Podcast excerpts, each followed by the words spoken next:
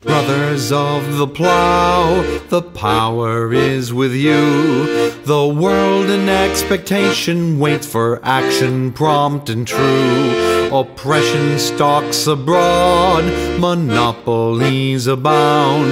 Their giant hands already clutch the tillers of the ground. Awake, then awake, the great world must be fed, and heaven gives the power to the hand that holds the bread. Yes, brothers of the plow. Hello, and welcome back to the American Writers 100 Pages at a Time podcast. And in this episode, I'll talk about. Uh, I guess this will be part three of my review of The Gilded Age by by Mark Twain and Charles Dudley Warner. Um, yeah, I think um, there's some really interesting thematic things going on. Now, it's a lot more of the same. I mean, the theme of this book is just about the corruption in every area of American life. Um, through uh, basically centered around a land scheme involving this uh, this Tennessee land was it 25,000 acres, a huge amount of land, but presumably not worth much. But as the nation expands and develops, and you have federal efforts to invest in land out in the West. Remember, in those days, like Tennessee, it, it's of course it's post Civil War Tennessee, so it's you, you also have kind of the politics of of reconstruction where you have money coming into the South, right? All the capital in the South evaporated because it was all land and slaves. And although people kept the land, it wasn't worth as much without the slaves. Um, if you were a rich landowner in the South, that's where you put your money in. So that capital evaporated, but new capital came in, right? This is where the idea of the carpetbagger comes in. But of course, there was uh, a lot of boostering the South too. A lot of Southern people were trying to get that Northern capital in for investments and so there's that. But also remember, like most of even the area around the Mississippi wasn't fully settled yet. Right, it would take the rest of the century for the frontier to close, but you know, there's always going to be empty spaces in, in America not fully developed because the population was not that big, spread over this huge and expanding territory. So there there was there's opportunity to be had in places like that, especially with the industrial age, because of what event you know what comes out of this is like searching for coal, searching for new transportation routes, maybe a railroad to go through there. There's all these types of out layers to um, the, the, the industrial age, the post Civil War America, the empowered federal government opened up all these opportunities for for scams. Maybe not if you don't want to say scam speculation, essentially. And so we kind of get in the weeds in that stuff in this part of the book, um, leading us towards the climax of the story, which does have a more personal side to it, but thematically, it's it's really the, the Gilded Age, or even our characters are gilded in certain ways. We have dreamers and people who are like natural speculators. We have people who are basically good, like um, Senator Dilworthy, who seems to be on the right side of history. He supports black rights and land redistribution and investment in the South for, for helping free um, men and women. But at the same time, he's just as corrupt as everyone else, right? Uh, we have Ruth, who sort of gets corrupted by by love to a certain degree. We have Laura, who goes to Washington and becomes something different when she's there, um, and eventually her past comes up to hit her, her, her herself. So to to come back and hit her, you know, in a very direct way with the return of her ex-husband Selby. Whether they are actually extra married, I'm not sure. I think because it was a bigamist thing going on there, but she was abandoned. Remember during the Civil War, and then he shows up again, um, and kind of leads to her crisis. So uh, now, one character who might be an exception to this is is Philip remember he's the one who's kind of had a relationship with that Ruth Bolton, and their investments in property and land play a role in the Washington shenanigans as well. But uh, like, because you got like Sellers is trying to get like railroads cut through those lands, and there's, there's all these different ways of trying to uplift that value of the land and, and, and make profit off of it. But Philip, who we are kind of left made to believe is kind of the one good guy we have here, or honest is actually surveying. It's actually Ruth Bolton's father's land, Mr. Bolton's land, and he's trying to find coal, which is actually an actual commodity. It's actually there's value there. So if you can find coal and that raises the value of the land, that's actually legitimate. You know, reason for raising the value of the land because there's something valuable there to extract. It's not just speculation, right? And and obviously, Mark Twain had thought about this before. If we read Roughing It, which Roughing It was written after this. Remember, the events of Roughing It took place a few years before this was written. This was, remember, his first uh, major work. He's still a young man when he's writing this, right? In his late 20s, early 30s or so. But uh, so he understood the speculative markets in a personal way because he experienced them in, in Nevada. But anyways, um, I, I, do think it's interesting that we see Philip here involved in, in some kind of actual legitimate um, schemes. But but a lot of it comes down to like where the railroad's going to be, and and and of course, if there's coal, you're going to want to have a railroad through there to extract that that wealth. So much of the industrial age is just about transportation, cheap transportation, and geography. Right.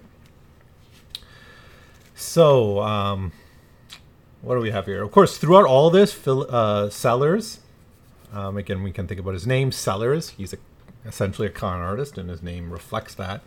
He is continuing to uh, play the speculation game and the lobbying game in Washington, trying to get um, these schemes through. And he's using people like Washington, Hawkins, the son of that Hawkins family that owns all that land, Laura, the adopted daughter of the Hawkins family, using them uh, as essential lobbyists.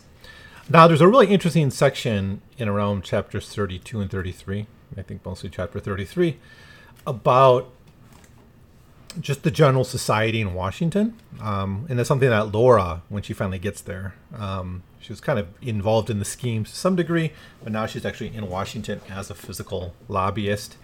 And she encounters um, the Washington elite and the class structure in Washington. And it's very liquid in a way, in that you have a lot of class jumping. You have uh, people who are of old wealth, and you have that aren't as wealthy as some of the new wealth people. You have people putting on airs, and you have this this kind of liquidity of of this. And then, of course, one of the first things Laura does when she gets there she gets new clothes. So she herself, you know, her her class status is a little confused because she's um, got some education. She comes from a family that's potentially wealthy, but not really wealthy, right? It's like there's a there's all that land they have, and they have something to build a family fortune on. But she herself is not really from wealth. She doesn't have the money to throw around in quite the same way, outside of the fact that she's, you know, working essentially as a lobbyist for these other players. Um, so the sense we get here is of this this liquid class um, structure, and um, I see we see this partially with that character Harry, who's a more carefree guy, who's maybe not as tied to like the rules, but he like is flipping in his courtship between Ruth and Laura in this part of the book too, and that even that even the romantic the love is, is kind of liquefied here but class is the heart of what our authors here are trying to get at. It seems to me. Um, so we have um, the old money people. Laura goes Laura through Laura's point of view chapter. One of her point of view chapters, we get a, a window into this class structure. We have like the old time elite, um, the old wealth. Um, now, of course, in a way, Washington. I don't know the history of Washington. Washington's, of course, a new city. So, what does it mean to be old wealth there? The city itself was not much of anything before the Civil War, even, right? I mean, I guess there was, it was a slave region, right? Before the slave trade was, the slave trade was banned in Washington and in the fugitive slave law, right? And I don't think it was banned in Washington, D.C. till the Civil War broke out. I mean, slavery itself. So, I guess those would have been slaveholding classes, but there's not much land in DC, so it wouldn't have been the landowning class. I don't know who quite makes it up. Maybe it's rich people from elsewhere who came and settled there. Um, but they're the old money, just like in any American city. I guess you'd have this this old wealth. Um, then you have the like the new rich, right? And these are people who, you know, are able to like make money off made either made money off the war or made money off of the the corruption of the era. They're the most gilded, I guess, of them. They're like people like sellers almost, right? Who who they're putting on airs a little bit, and they they and just like when we think about old wealth and new wealth today, you have the same thing. Although I think the new wealth to these days, like the Silicon Valley types, they don't try to play that game quite so much. Like even someone like Elon Musk, you know, kind of pretends he lives humbly and he tweets about how he doesn't actually have that much money because everything's in his companies or whatever. But you know, it's all bullshit. But I guess you don't have to play that same game of like wearing tuxedos everywhere and putting on the top hat and the monocle and and, and playing the consumer game to try to be part of the old wealth aristocracy. Um, no. Anyways, in this time, in the time he's writing, that's still part of the game. The rising class is trying to put on airs um, and and interact with with this existing elite class. And then you have like essentially the Washington middle class is made up of entirely almost entirely of bureaucrats.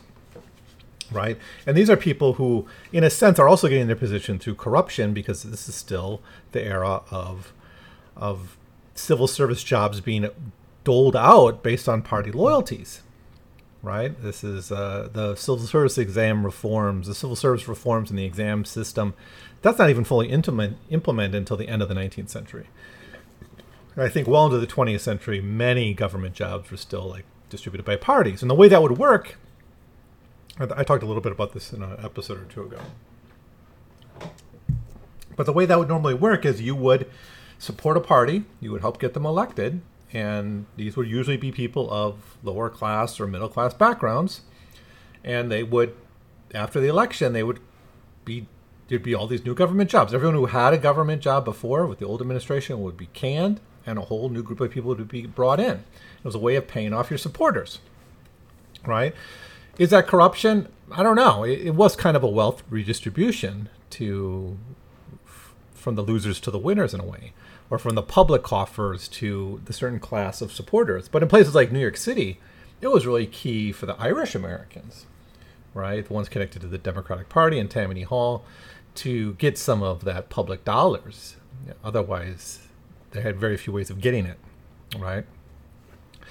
So this is an interesting class of people. Um, but let's let's look at one of these uh, new wealth people. Um, they write Petroleum was the agent that had suddenly transformed the Gashleys from a modest, hardworking country village folk into the loud aristocrats and ornaments of the city. End quote. So they they're uplifted poor people, right? Another group he mentions, the Honorable Patrick Orlier was a wealthy Frenchman from Cork. Not that he was wealthy when he first came from Cork, but just the reverse. When he first landed in New York with his wife, he had only halted at Castle Garden for a few minutes to receive the exhibit paper showing that he had resided in this country two years and that he had voted the Democratic ticket and went uptown to hunt a horse. He found one and then he went to work as an assistant for an architect and builder, carrying a hat all day and studying politics evenings. Industry and economy soon enabled him to run a low rum shop in a foul locality, and this gave him political influence in our country, it is always the first care to see that our people have an opportunity of voting for their choice of men to represent and govern them. We do not permit our great officials to appoint in, or to appoint the little officials. We prefer to have so tremendous a power in their own hands. We hold it safest to elect our judges and everyone else. In our cities, the ward meetings elect delegates to the nominating conventions and instruct them who to nominate. So, so it gets into like the spoil system I was just talking about here.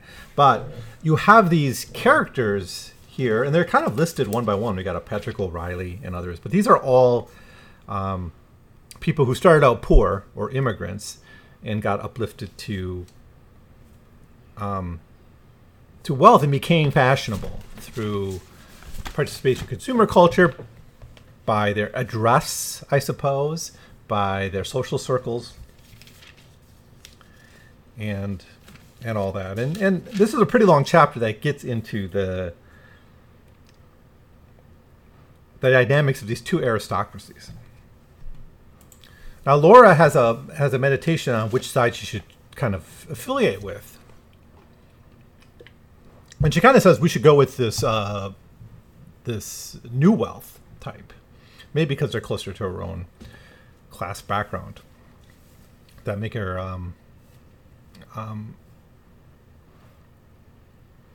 just as ridiculous. They're just as ridiculous in their like pretensions and the way they show off and things like that. But she sees uh,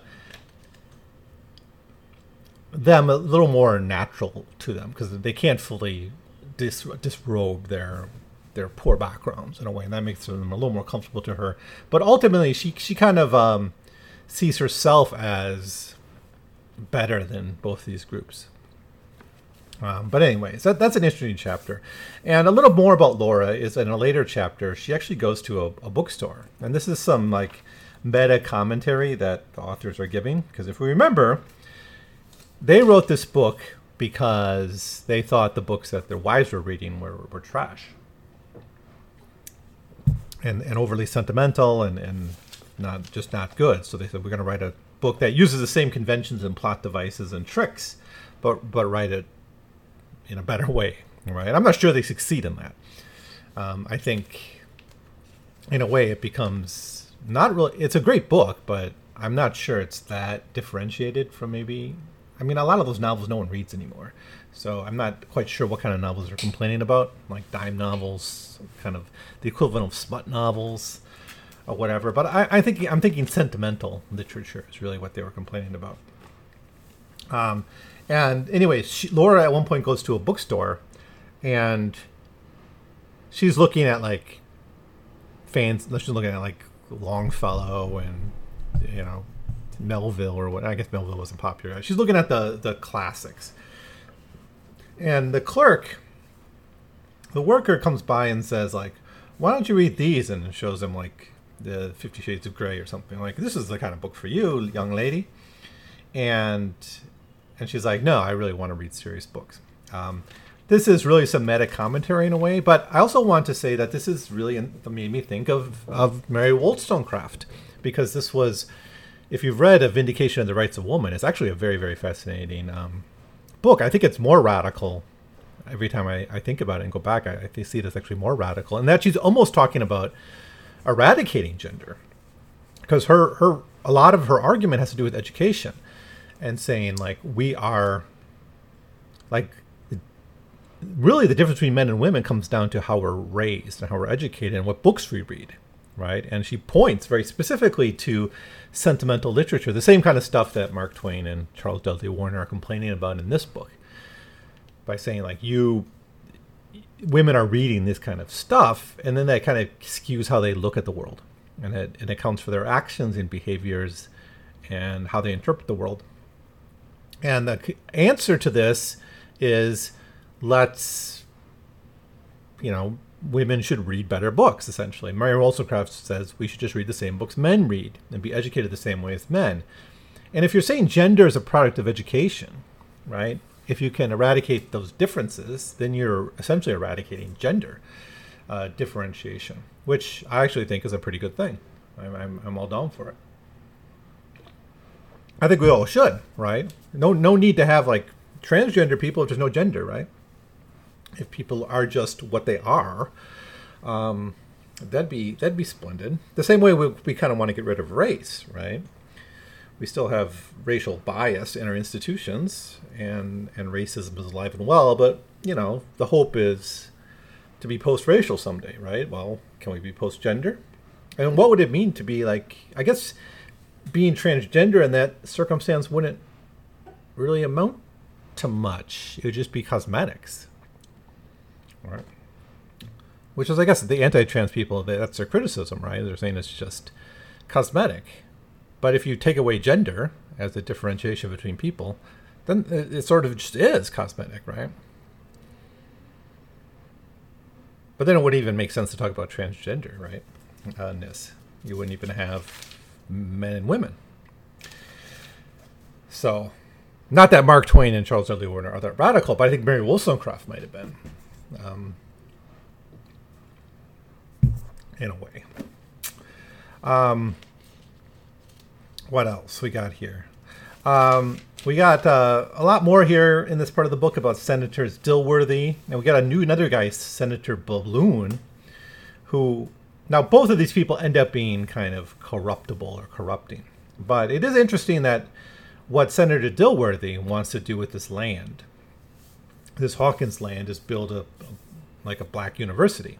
So he is pretty authentically pro the freed slaves. He wants to improve their life. Remember, this novel is set like right after the Civil War, like months and just months after the Civil War, when that's really it's still in the middle of Reconstruction politics, right?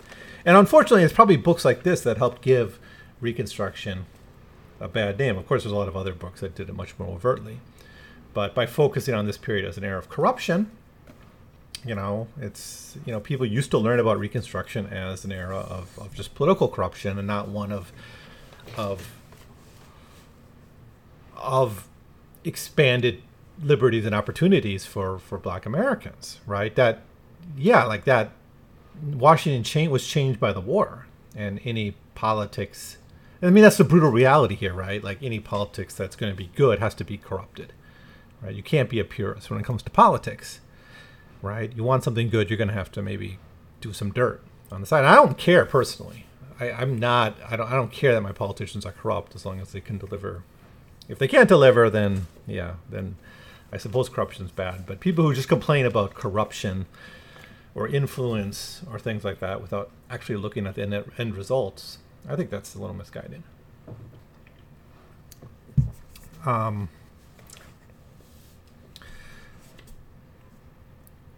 what else we got here? Oh, I guess the, the last thing to talk about. I know I, I, was supposed to go chapter by chapter through this stuff, but I haven't been doing a very good job here. Um, but I guess the other big thing, like wrench that gets thrown at the story at this point, is the return of the colonel, another colonel, yeah, Colonel Selby. Yeah, he's another colonel, just like Colonel Sellers. Colonel Selby returns, and and here's the tragic thing in this part of the story is essentially. Um, well, I think Laura finds out that Selby comes back, and so Laura tries to. She basically arranges for to to to meet with him privately, but she he doesn't know it's her. It's like some other meetings arranged, and then she shows up, so it's just him and her, so she can confront him about abandoning her earlier in her life. That happened, I think, before the Civil War, or maybe right at the end of it. It happened a few years before these events. Um, and what you might expect to happen is she stands up for herself, and I guess in the modern novel, right? You get that. You'd get uh, she would spit in the eye of her former husband, you know, and get her comeuppance and and and, and embarrass him publicly and, and win the day. That's what we might get today in a novel. What readers might have expected at the time would be like a rekindled romance and a, and a redemption arc for, for both characters. Um, we don't get that. Instead, we get like nothing changes. She's just wooed by him again, and she just um, in the same room with him. She she's easily gives into his words, and Laura's been presented as this, um, you know, rather moral character. She kind of resists Harry's uh, advances. She seems professional. She seems like the new woman in many ways. Um, but when she's put in the position of Mr. like being with Mr. Selby again, Colonel Selby, she falls back into these old habits. So it's kind of uh, definitely the authors here are playing with the conventions that would be expected, but it, it really creates a very, very tragic character who is, herself is kind of gilded in the way she presents herself publicly. Now, there is a, a Chekhov's gun here, literal gun, and where Laura buys a gun. So, another way of reading this, of course, is that that's all play acting. It's setting up her, her attempt to murder Selby later. Spoiler alert.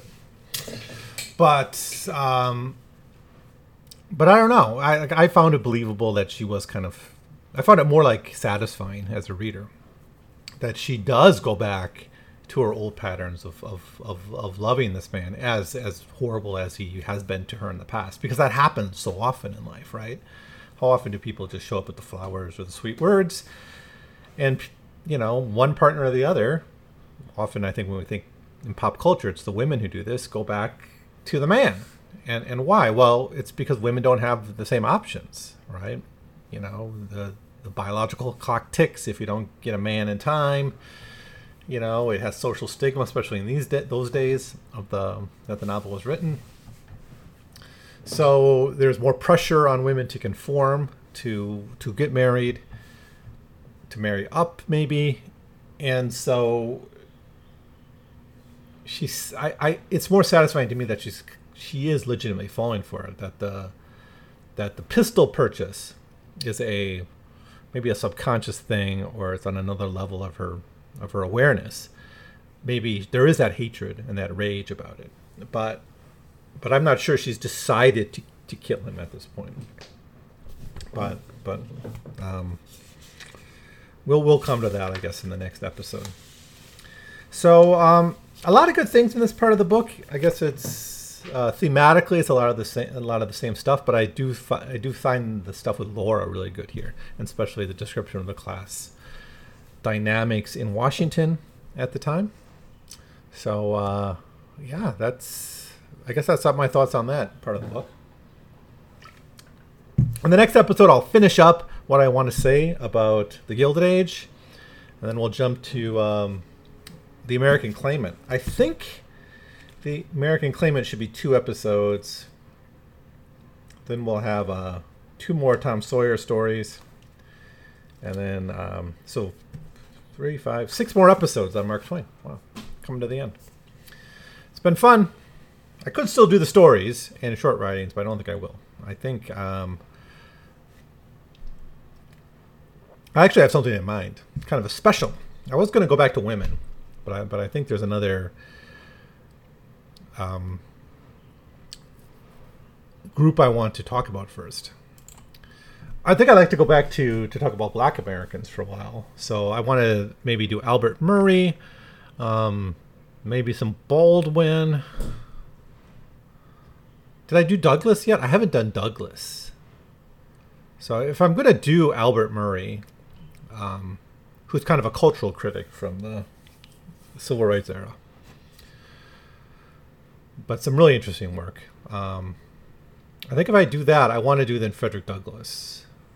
I did Johnson, I did Du Bois, I did the Harlem Renaissance writers. Yeah, I'm pretty sure I didn't do Douglass. Did I do the slave narratives? I don't think I did the slave narratives either. So I think I have enough to do another mini series on on Black Americans. Um, and that'll get me through the summer, I suppose. And then, then I think I want to do uh, Carson McCullers, Eudora Welty, Flannery O'Connor, and, and kind of do another sequel to the 20th Century Girls series. Maybe and do the, maybe even bite my teeth into Edith uh, uh, Wharton. Um, but Wharton and James, those two, I don't know. They're they're they're a struggle for me. But maybe, maybe. It's always there's always time to get into those, and I, I certainly will at some point. Um, but we'll see where it goes. But that that's the plan. So a few more weeks of Mark Twain, then we're going to jump into uh, Albert Murray. Should be fun. So, anyways, uh, thanks for listening. Uh, I'll finish up with the Gilded Age next time. I'll see you then. The plow, come rally once again. Come gather from the prairie wide, the hillside and the plain. Not as in days of yore, with trump of battle sound, but come and make the world respect the tillers of the ground. Awake then, awake.